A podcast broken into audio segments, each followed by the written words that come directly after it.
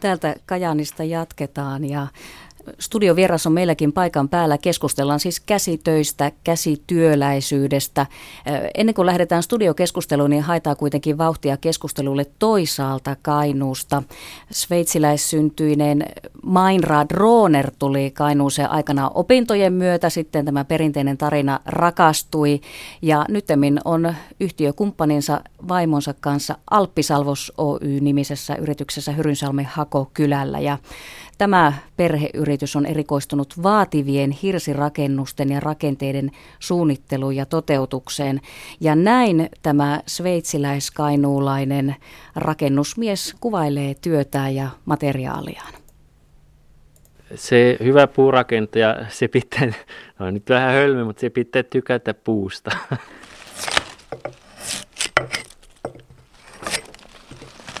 puu on varmasti paras materiaali ylipäätänsä siihen rakentamiseen, koska yhdellä materiaalilla saadaan kantavat rakenteet, saadaan myöskin eristystä, samasta materiaalista saadaan vielä kaunis pinta, ja nyt viimeinen tutkimus on osoittanut sen, että se vielä tekee ihminen iloiseksi, se kaunis pinta.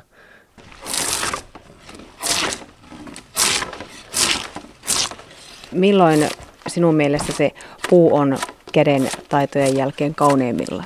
Se puu on silloin hienompi, kun se on jalostettu. Jos se kerran kaajetaan joku hieno mänty, silloin sitten pitäisi jalostaa niin kuin se iät ja ajat on ollut. Ja se, että mitä sitten siitä tehdään, siinä on niin paljon mahdollisuuksia, että on komea puuvene, voi olla hirsitalo, voi olla vaikka moderni puurakenne, mutta Tämä on niin mahtava voimavara Suomessa ja varsin Kainuussa. Kainuussa kasvaa ne parhaimmat männyt ja kuuset. Miten se puu käyttäytyy sinun sitä työstäessä? No valitettavasti se ei aina tottele, mutta hirveistossa me muotoillaan se hyvin vähän, joka tuo kauneutta, mutta siinä on myös sitten, sitten tietyt tietyt haasteet, mutta se hieno on se, että meillä on sitten se perinne olemassa, joka auttaa. Siinä on satoja vuosia kokemusta, joka puuttuu monessa muussa rakennusmenetelmässä materiaalissa. Sitä me saadaan, saadaan paljon varmuutta, miten me käsitellään. Esimerkiksi hirreveistossa se joka kerta on, on hieno hetki, kun me nostetaan se valmiiksi työstetty seinähirsi esimerkiksi sitten paikalla ja se sopii äh, täysin sen alla olevaan hirren mukaan. Että sen minä muistan, että kun se tapahtui ensimmäistä kertaa, se oli niin kuin kymmenen jouluja pääsiäistä yhdessä, mutta nyt siihen on vähän totuttu, mutta se, se on hieno. Ja sitten tietysti se, se valmis rakennus, kun äh, saa huomata, että asiakas on tyytyväinen, iloinen ja hän kertoo, että hän nukkuu hyvin ja hän voi hyvin siinä rakennuksessa. Näin siis Hyrynsalmelta Mairaad Rooner, tuollaisen järeän käsityön tekijä. Kirsi Heikkinen, toiminnanjohtaja Kainuun käsi- ja taideteollisuus rystä. Tuosta äänipalasta taisi välittyä aika mukavasti tällainen tunteet ja perinteet, mikä helposti liittyy käsitöihin muutenkin. Onko nämä juuri sellaisia asioita, mitä usein mielletään käsityöläisyyteen, käsitöihin liittyväksi? Kyllä joo. Tuota, tästä aika mukavasti linkittyy tämä Kainuun käsi- ja taideteollisuusyhdistyksen historia, että me ollaan 100 vuotta, yli sata vuotta vanha yhdistys. Ja tämä on lähtenyt sitten liikenteeseen siitä miesten veistokoulusta ja siellä on tehty nimenomaan kainuulaisesta puusta suksia. Suomessa on eri kolkissa omat perinneruokansa ja niin on myös omat käsityönsä ja sitten tällaiset paikalliset käsityökeskukset, käsityöyhdistykset ikään kuin ylläpitävät, tuovat esille näitä vanhoja ja uusiakin taitoja. Miten täällä Kainuussa, millaisia käsitöitä ja kädentaitajia edelleen tällä hetkellä löytyy? No kyllä Kainuussahan on hyvin vahva tämmöinen käsityökulttuuriperinne. Eli me olemme ammentaneet sieltä vanhoista peilikkäistä ja tervasta, kaislasta, luonnonmateriaaleista eri, eri tuota muotoja tähän käsityöhön. Ja ihan tässä tulee mieleen ensimmäisenä, että miten tämmöinen kainuulainen peilikäs on kiinnostanut muun muassa Margareta Kakkosta, eli Tanskan hoviin ollaan tehty 12 eri mattoa mattoa tuota ja siellä on tämä kainuulainen peilikäs on pohjana ja hän on hyvin ja kovin ihastunut näihin, näihin tuotteisiin. Eli ollaan saatu siirrettyä se vanha perinne tähän nykyaikaan aika mukavasti. Niin, jos lyhyesti kuvataan, tuo peilikässana tuli monta kertaa esille. Mistä tässä on siis kyse? Eli kysymys on tämmöisestä sidoksesta. Sitä on aikoinaan tehty, tehty tuota rekipeitoksia ja tuota saaliksi ja, ja niin edelleen. Ja nythän se on tavallaan nostettu sieltä käyttötuotteesta seinälle, eli siitä tehdään ihan tällaisia seinä, seinätekstiilejä lähinnä ja mattoja. Ja tosiaan tarina kuuluu, että Tanskan hoviin, Tanskan kuningattarelle asti on tilattu näitä. Pakko kysyä tämä kuriositeetti, että miksi Kainusta on tilattu mattoa Tanskan hoviin? No, tämä lähti ihan siitä liikkeelle, että hänen taloudenhoitajansa Marjo Hurtola on lähtöisin Hyrynsalmelta. Ja hänen äitinsä on aikoinaan käynyt sitten Kainuun Pirtissä kutomassa näitä rasymattoja ja ja jostain syystä sitten tämä Margaretta Kakkonen oli pongannut nämä, nämä tämän Marion matot ja hän ihastui niihin kovasti ja siitä se lähti liikenteeseen sitten. Oletteko onnistuneet ikään kuin pelastamaan jotain vanhaa taitoa tai tuotetta, tuomaan sitä 2000-luvun päivänvaloon? No kyllä, meillä on, meillä on tällainen mielenkiintoinen hanke ollut kuin vallattomasti villasta ja ja tässä muutama vuosi sitten me huomattiin, että, että tuota Kainuun alueella on viis, noin 15 lampolaa. Ja tuota, suuri osa näistä la, la, tuota, villoista, kun ne kehrätään kaksi kertaa vuodessa, niin poltetaan tai ne joutuu kompostiin. Ja me lähdettiin sitten pelastamaan tätä kainuulaista villaa ja nyt meillä on tullut ensimmäiset langat siitä, eli Pirtin kehräämä kehrää nämä, nämä tuota, kainuulaisten tuota, Kainuun harmaan lamp, tuota, lankoja ja meillä on niitä nyt sitten myynnissä. Eli meillä on tämmöinen ihan oma kainuulainen villalanka. Nyt tulee vanttuita siitä tavarasta, mikä olisi muuten joutunut sinne navetan taakse. Kyllä joo. Seitsemän joo. jalan syvyyttä. Kyllä joo. Näin. Ja sen, sen myötä on myös sitten tullut tällainen kehräysinnostus, eli, eli nuoret, nuoret äidit ja, ja tuota, tietysti paljon muutkin henkilöt ovat kiinnostuneita nyt kehräyksestä tämän, tämän hankkeen myötä. Ja paljon kehrätään sitten lemmikkien villoja ja niistä sitten tehdään näitä lapasia ja sukkia.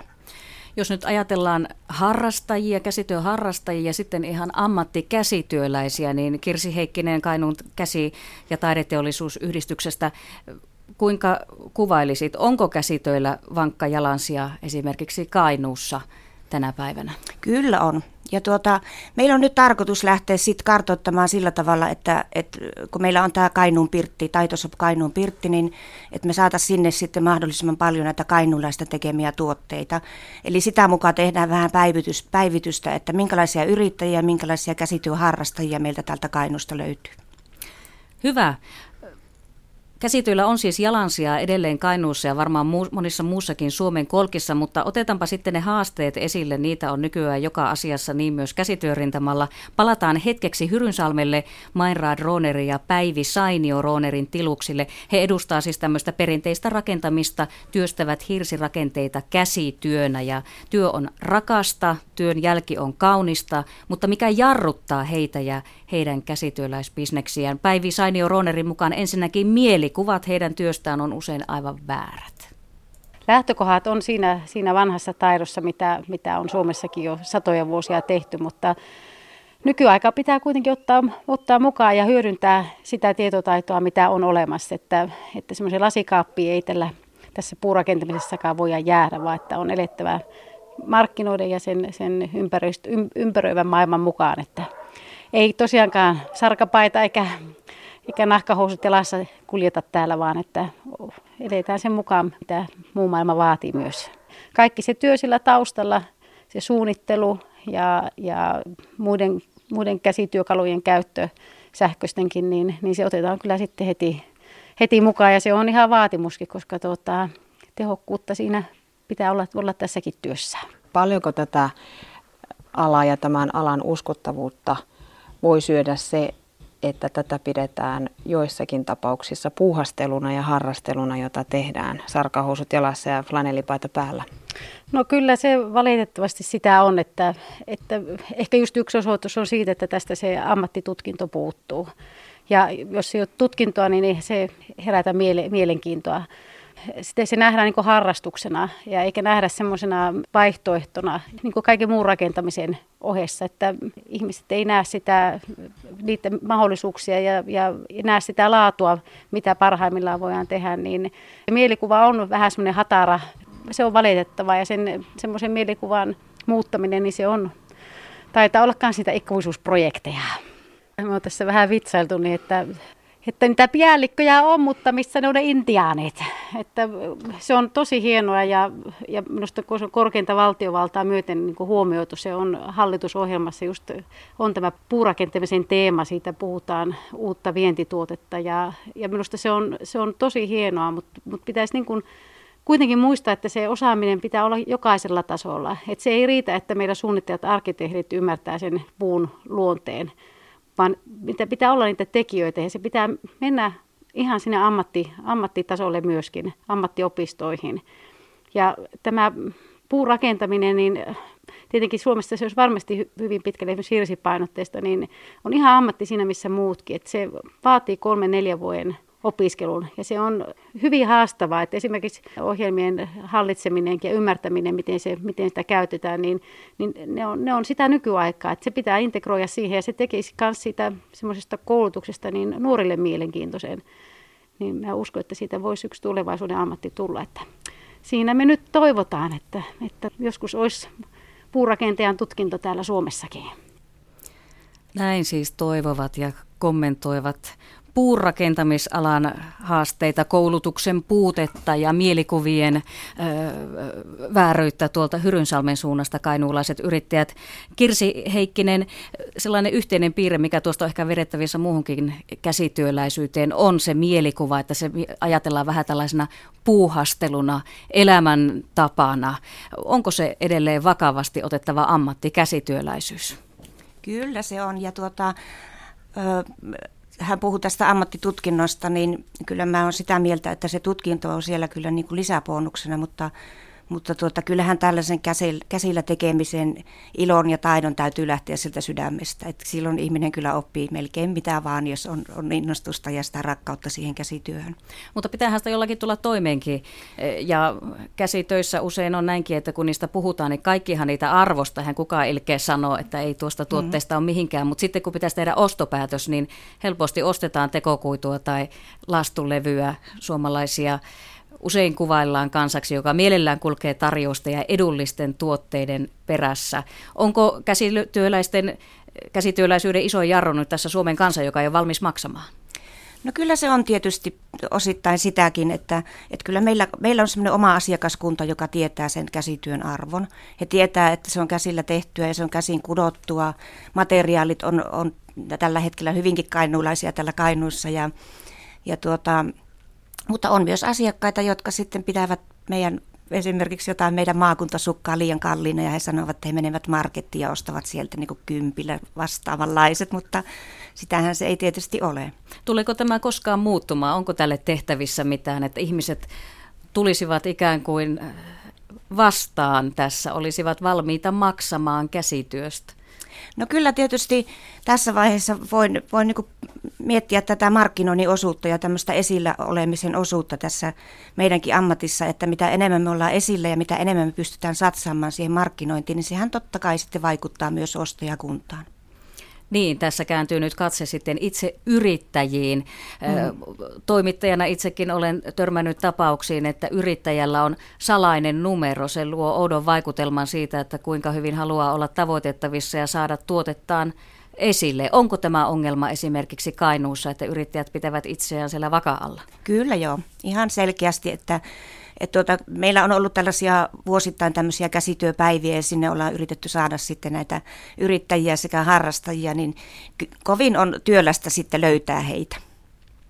Tämä on vähän tällainen oravan pyörä, että tuotteita tarvittaisiin esille, jotta ostajat saataisiin maksamaan, mutta sitten pitäisi innostaa myös näitä itse tekijöitä. Ja... Mm, kyllä.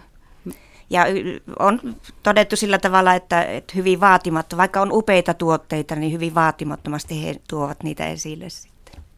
Tässä on työsarkaa. Kyllä.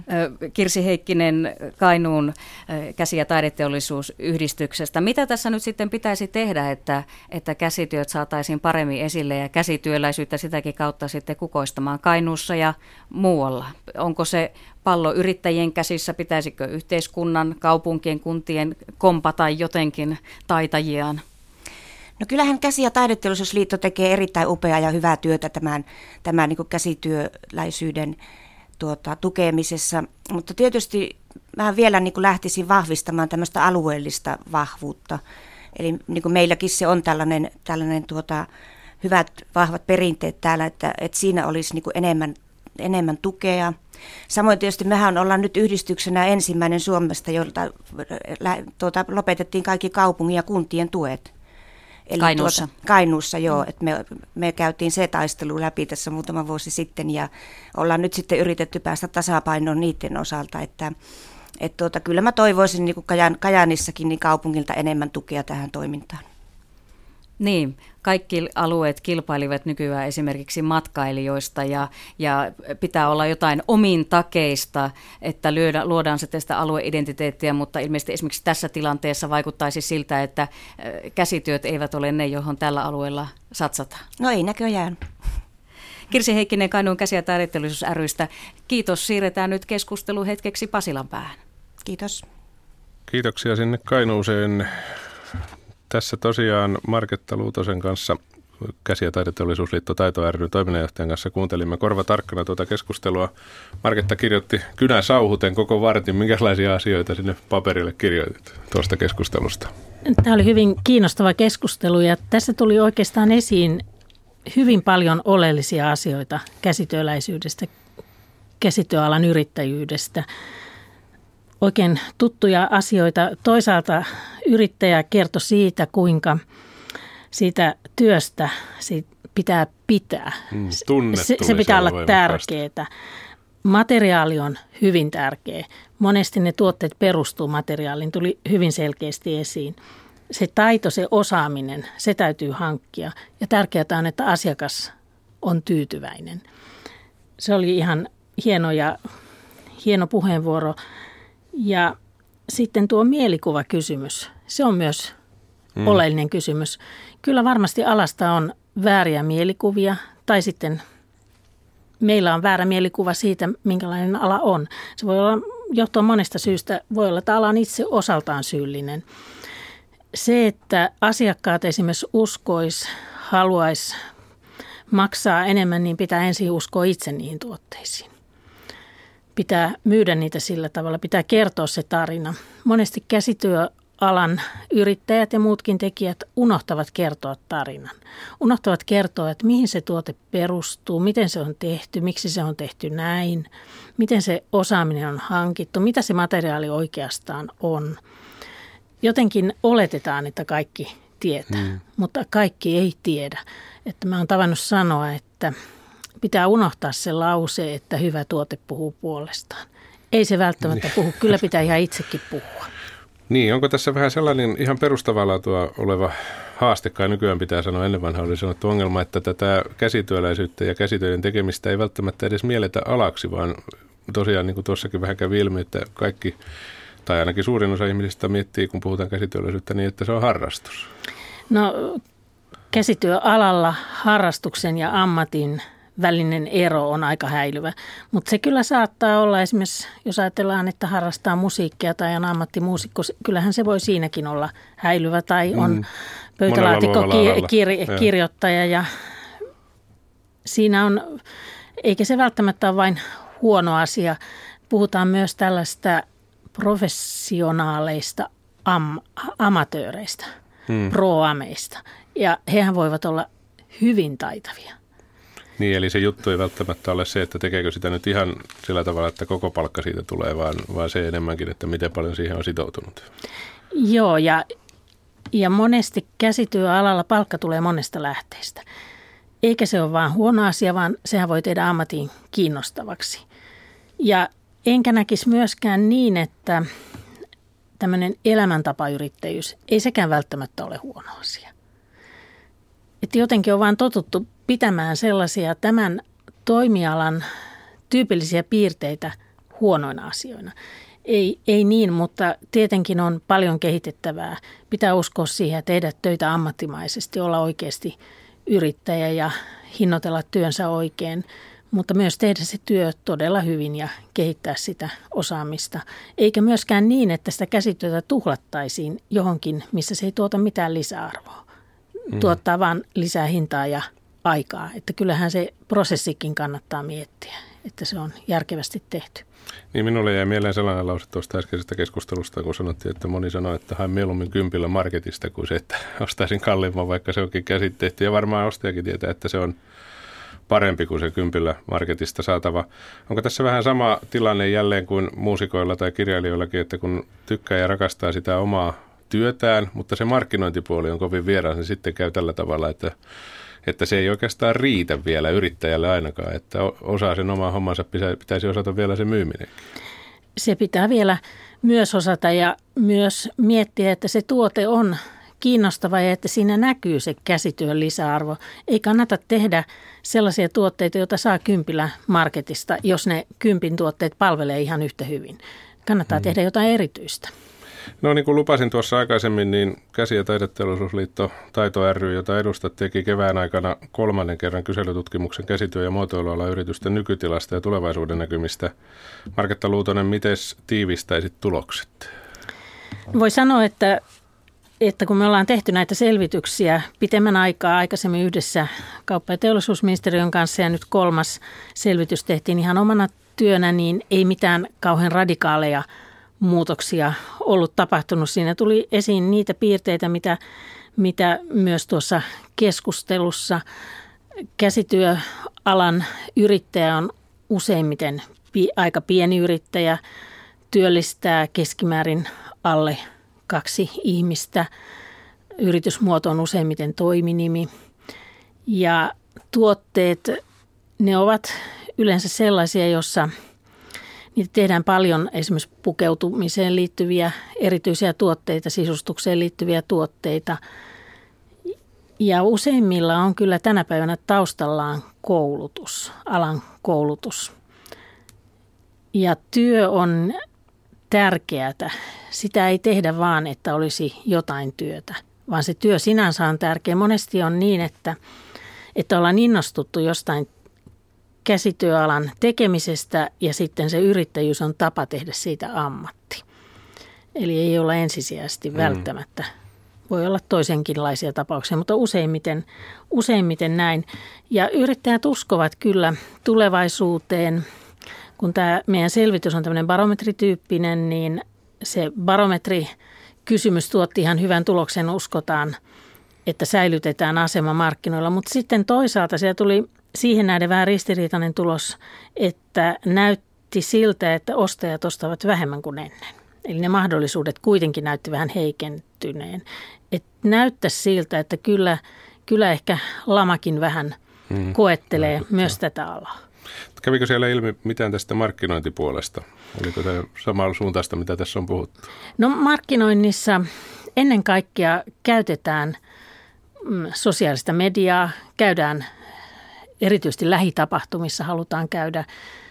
Se markkinointi on paljon omissa käsissä. Se koetaan kyllä ongelmaksi, mutta kyllä nyt on jo ehkä huomattu se, että ei välttämättä markkinoinnissa enää pelkästään ole siitä rahasta kiinni, vaan pitää oivaltaa niitä markkinointitapoja ja internetin ansiosta päästään hyvinkin edullisesti tavoittamaan ihmisiä. Niin, tässä tulee väistämättä mieleen juuri kun puhut sosiaalisesta mediasta ja internetistä. Onko verkkokauppa sellainen, joka olisi yleistymässä nopeasti alalla? Kyllä tällä alalla on aika paljon verkkokauppoja, että nämä yksittäiset toiminimet eivät niinkään suunnitella omaa verkkokauppaa, mutta monet on mukana sitten isommissa verkkokaupoissa. Mutta ei ne tällä hetkellä ymmärtääkseni hirvittävän hyvin vedä, mutta semmoinen kombinaatio tällä alalla on hyvä, että mennään johonkin lähitapahtumaan tai messuille ja tavataan siellä asiakkaat kasvotusten. Asiakkaat saa keskustella ja kokeilla näitä tuotteita ja sitten kun syntyy luottamus, niin on helppo tilata verkkokaupasta tai ihan vain sähköpostin kautta näitä tuotteita. Miten sinä luonnehtisit yleistä ilmapiiriä valtakunnassa? Mietin tuossa, että kun katsoo minkä tahansa kustantajan, kirjakustantajan esimerkiksi luetteloa tulevista kirjoista, niin kyllä siellä pari-kolme käsityökirjaa joka, jokaisella kustantajalla on. Ei tämä ilmapiiri Suomessa varmasti ainakaan mitenkään käsityön vastainen ole.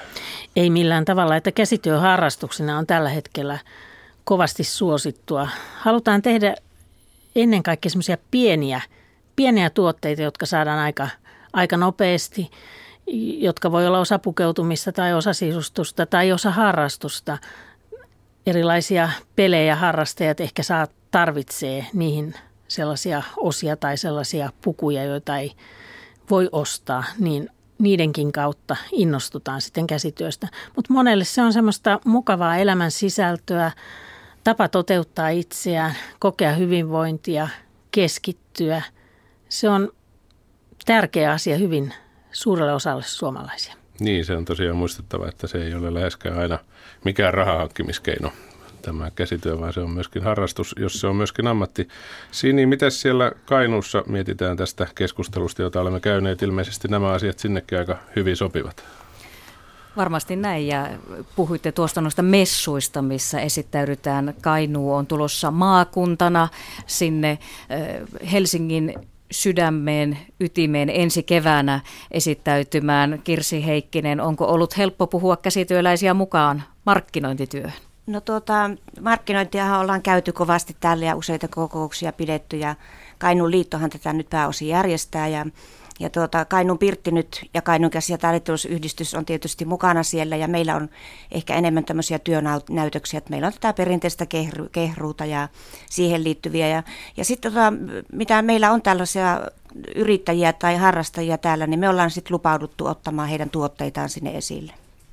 Kainuulaista kädennäytettä tulossa sinne esille. Vielä yksi kysymys Kirsi Heikkinen sinulle, mitä itse jäin tuossa vähän vielä pohtimaan, kun meillä oli noita audiopaloja tuolta Hyrynsalmelta, hirsirakentajilta, vielä, vielä pohjoisempana Kainuussa Suomussalmella, missä allekirjoittanut mökkeilee. Siellä on sympaattista leivän myyntiä, tällaista leipurikäsityöläisyyttä kesäisin mökkiläisille. Sekin harjoitetaan Keski-Euroopasta tulleiden voimin. Mikä tässä nyt on, kun sveitsiläiset ja keski-eurooppalaiset hoitaa tämän leiviskan ja kainuulaiset jää varjon. Pelottava kysymys, tekeekö ulkomaalaiset tämänkin paremmin? No jaa, vaikea kysymys, mutta, mutta tuota, ehkä heillä on enemmän sellaista rohkeutta ja uskallusta lähteä niin pistämään tuotteitaan peliin, että ollaanko sitten Suomessa ja varsinkin täällä Kainuussa niin kovin arkoja.